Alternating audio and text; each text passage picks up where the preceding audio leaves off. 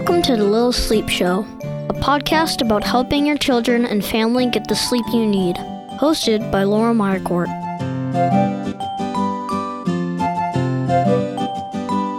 Hello, and welcome to the Little Sleep Show. I'm Laura, and I'm a holistic infant and child sleep consultant living and working on the south side of Chicago. As I record this podcast today, it's snowing so beautifully outside my window.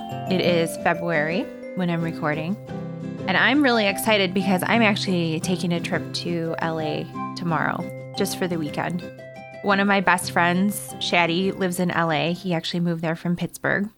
And so this is my first visit to go see him there. And I cannot wait because I really need some sunshine. It has been a very dark couple months here in Chicago, and I definitely feel the effects. Now, I do take care of myself with that. I do take vitamin D and I try to get sunshine and get out as much as I can during the day. But there's only so much you can do when you live in the northern hemisphere and it's wintertime. So I'm actually hoping when I'm in LA to have a conversation with my friend Shaddy because he actually studies mindfulness. That's what he went to LA to do. Shaddy's a social worker and he's gotten into the field of studying the effects of mindfulness. And so, mindfulness is something that I've spoken about already and that I plan to speak about a lot on my podcast because I think it's a really important element of taking care of ourselves and also working that into the parenting choices that we make. So I'm hoping to have a conversation with Shadi all about mindfulness while I'm there. So stay tuned for that.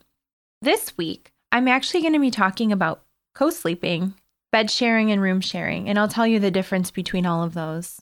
And I actually had a little conversation with a listener, and she talked about how she co slept with her baby and worried about that it was affecting his potential to be a good sleeper in the future. So I told her I was going to do an episode on co sleeping. And this is a common thing that I hear from parents when they just in conversation with me or when we're beginning to work together is they worry that bringing their child into their bed is harming their child's potential to be a good sleeper or to be an independent sleeper. And I like to dispel that myth for them right away. I always tell families that whatever works for you and your family is what you should be doing. And down the road, when it stops working for you, then you can make some choices and decide what the next steps will be. So, co sleeping to me is any combination of bed sharing or sleeping in the same room, which is room sharing. Bed sharing is strictly having your child sleep in the bed with you, and room sharing is strictly having your child sleep on another surface in the room with you. Three different things, all very similar. But there are some differences. So the American Academy of Pediatrics has their own recommendations for safety and they they do differ from a lot of breastfeeding support organizations such as La Leche League, which I will talk about in a few minutes. So the American Academy of Pediatrics recommends that parents do room share with their baby for at least 6 months and ideally up to 12 months. And their reasoning behind this is they've done research and they've found that this can dramatically reduce the risk of SIDS or sudden infant death syndrome. And the reasoning behind that is simply because when your child is sleeping in the room with you, you're much more aware of every little noise and movement that they're making, for better or for worse. And this can help prevent if a child is struggling, you can definitely hear your child much easier if they're in the room with you. So that's the reasoning behind that. Now, they also do not recommend sleeping on the same surface as your child. They recommend if you are breastfeeding that you feed and return your child to their own surface to sleep. La Leche League, on the other hand, they're a non government, nonprofit organization that organize advocacy, education, and training related to breastfeeding. And they are present in about 89 countries. They are mother to mother promoters of breastfeeding and supporters of breastfeeding. So, La Leche League has their own guidelines that they like to share. So, they promote bed sharing under four months with moms who nurse their babies only. So, the reasoning behind that is that the position of a mother when breastfeeding, which is they call the cuddle curl, is when a mom is laying facing her baby with her knees curled up and her arm either under the pillow or around the baby. And that's a natural breastfeeding position if you're laying in bed with your child.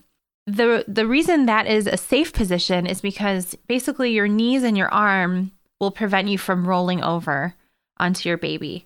And it also prevents anyone else from getting close to your baby because your knees will protect your baby.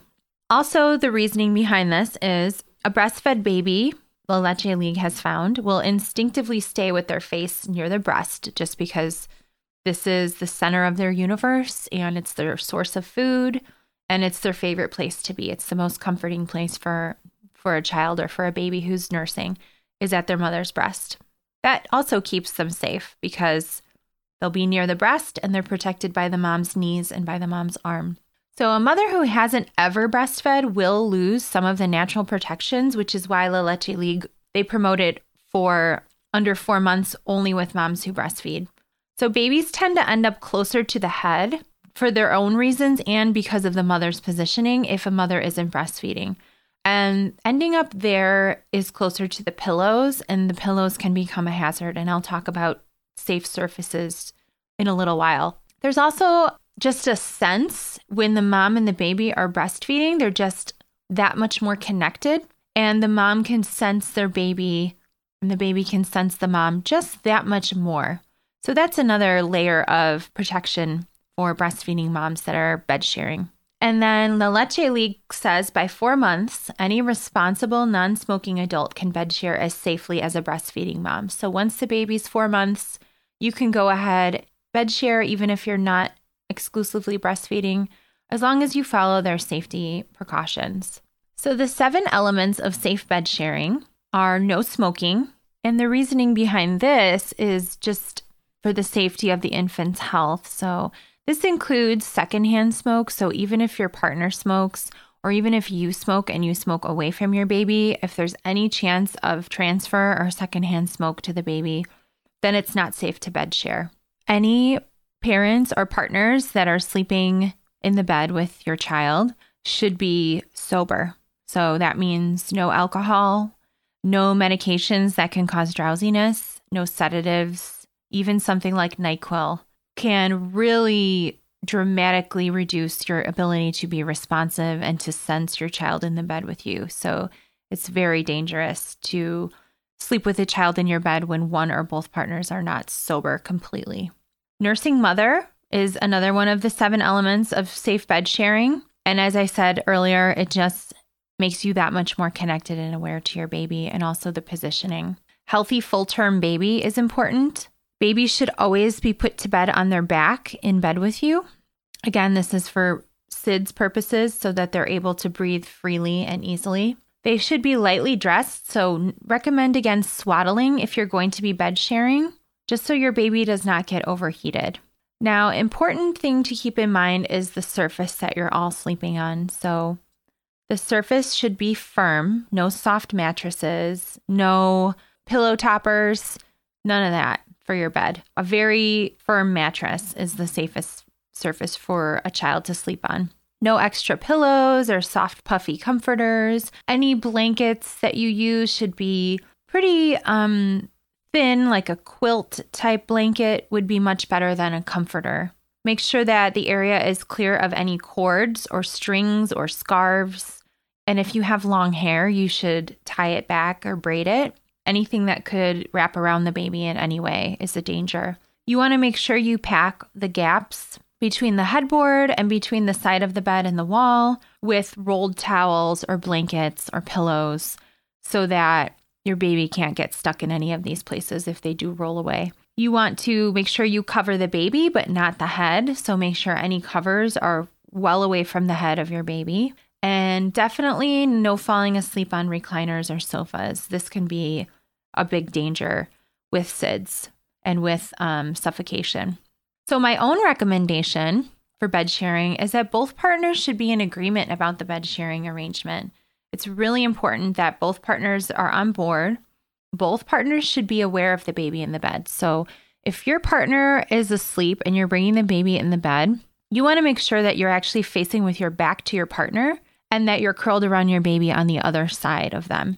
Because if you are putting a baby in the bed with someone who's already asleep and they don't know there's a baby in there, if they roll over, they don't have that awareness in their mind that your baby's in the bed with them. And that's a danger. That's a big danger. Both par- partners should be aware of the baby in the bed before going to sleep. Talking about room sharing, safe surfaces for co sleeping and room sharing include the bedside co sleepers that you've seen. They're kind of like a little crib with one side missing that you can butt up against the side of your bed. So your baby has their own surface to sleep on, but they're right next to you. And I really like these because the baby can still be really close to you. And for parents who are nervous about bed sharing with their child, they can still get that closeness without having to worry about potentially rolling onto their baby. A bassinet with no blankets, no bumpers, no stuffed animals in it. So it should be just a firm surface. You can have a sheet on there, but that's it. And if you're worried about keeping your child warm enough, if your child is dressed in a t shirt or pajamas and a swaddle or any kind of a sleep sack, that will keep them warm enough and you don't need to put blankets on your baby. It's just for your peace of mind, keep blankets out of the crib and bassinet just in case. I always tell families it's just the safest choice to make. And they make plenty of safe sleep outfits that you can put a little baby in that you don't have to put blankets on your baby.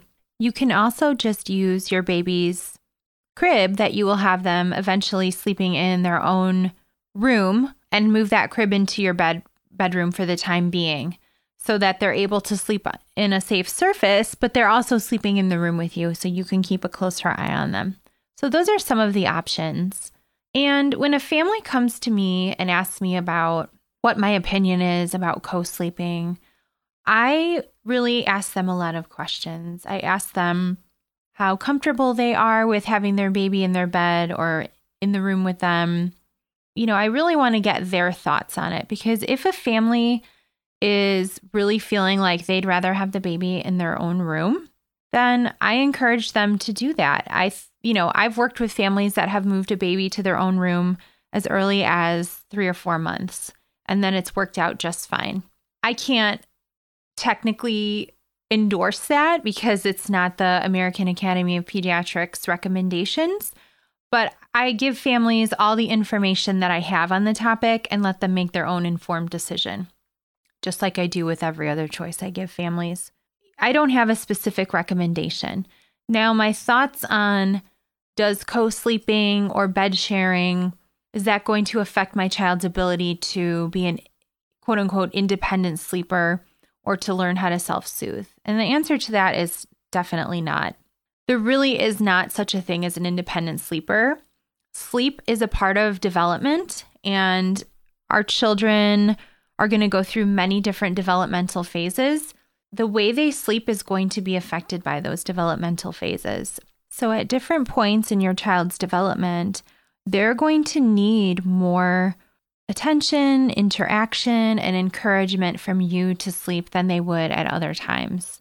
And as far as self soothing, I always tell families that a child who is securely attached to their parent, meaning when they call out for their parent or when they're distressed and their parent responds to them, they feel a secure attachment with the parent. And children who feel that way, those are the children that are going to be able to self soothe better. When a child is anxious about a parent attending to them, it makes it harder for them to settle. And we know from our own experience, if we are anxious, it's that much harder to go to sleep. The way I recommend families transition from any kind of co sleeping when they're ready, because a lot of families will come to me when they want to make this transition. And I always do it in a very gentle way. Some of the ways you can do this with your own child is to start with moving the crib that will be in your child's room into your bedroom and having them sleep in their own crib in your room for a while. Or if your baby's already in their own sleep surface, such as a bassinet or crib, you can move that into their own room. So you could move the bassinet into your baby's room and let them sleep in there for a few nights and see how they do. I also recommend if you are transitioning straight from bed sharing to your child's own crib, You can start with laying your child in the crib for the first nap of the day because the first nap of the day, that's the first nap to kind of click into place. And um, that nap tends to be the the one that I will have parents sort of experiment with different things at because the child just tends to be a little more calm and they're definitely not starting out that nap of the day overtired or most likely not. So you can usually get away with trying things at the first nap of the day that you wouldn't be able to at the second or third nap. I always recommend parents start with trying that first nap in the crib and seeing how their child responds. And if your child hates it, you can always stay in the room with them and hold them in there. But getting them used to being in that room. Now, part of that is also room acclimation, which I talked about in my last podcast. And room acclimation is getting your child used to being happy and creating positive emotions and memories in their own room and in their own bed as well. So, playing with the child in the room during the day, incorporating your child's bed or crib into play. So, maybe putting them in their crib and playing peekaboo with them, or playing with stuffed animals, doing some role play can help children who are transitioning. You can also transition with older children by using either a mattress on the floor in your room or a mattress on the floor in their room. Now, you can choose which of these you want to do. The mattress on the floor in your room might be a little bit of a longer transition, but it's again, it's up to each individual family. And then when your child feels comfortable sleeping on the mattress on the floor and you feel comfortable with it, you move it a little bit farther away from the bed. And then you move it across the room and then you move it towards your child's room so that it's a very gentle transition, but you're still supporting your child through the whole transition. You can alternatively choose to do this in your child's room, where you and your child sleep on a mattress in their room for several nights, and then you move it closer to your child's bed with all of you in there, and then you move your child to the bed with you on the mattress, and so on. So there's many different ways that you can gently transition from co-sleeping or room sharing or bed sharing with your child. So it doesn't need to be a black and white issue. There's room for very gentle, supported transitions here. If you are currently bed sharing or co sleeping or any combination, please do not worry that your child will not be a good sleeper or an independent sleeper. You're following your instincts of the way you want to take care of your child and attend to your child. This is only going to benefit you and your child in the long run. I have worked with parents who go against what their instincts tell them that they want to do with parenting. And I know the anguish that parents feel when they go against their own intuition and feelings about how they want to parent. So I really encourage you to make your own informed choices on this. But if you are going to bed share, please, please do it safely. Follow the safety recommendations from La Leche League or from the American Academy of Pediatrics, just for your own peace of mind, because unfortunately, accidents do happen with children, and that's why co sleeping can sometimes have a bad rap, but it does not need to be. It can be a very safe, just a great bonding experience with your child and a time that you won't ever be able to get back again. So, if you feel like this is the choice you want to make with your family, First of all, talk to your partner about it and then research the safe ways that you can incorporate this into your family. Next week on the Little Sleep Show, I'm going to be talking about the power of play and how we can use play to help to encourage better sleep and better connection with our child. So, this week's reflection is just to think about if you are considering co sleeping, bed sharing, or room sharing with your child, think about how you really feel about it. Kind of try to tune out all the noise of what your friends are saying and your family is saying, and tune into how you feel, and also have the conversation with your partner about how they feel. And really just do what is best for you and for your family. Thank you so much for joining me this week. I've really enjoyed giving you all the information that I have about co sleeping and helping you make an informed choice for your family. As I said in my first episode, my mission is really to spread the word about sleep education as much as I possibly can. So if you find yourself enjoying the Little Sleep Show, I ask that you would share it with your parent friends, or you can also go and give me a rating and some comments on iTunes. That would be so helpful.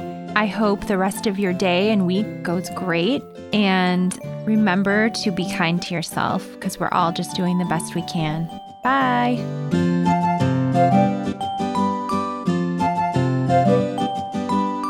We'll be back next Tuesday with a brand new episode. Until then, follow us on Instagram and Facebook for tips on sleep and a whole lot more. See you next week.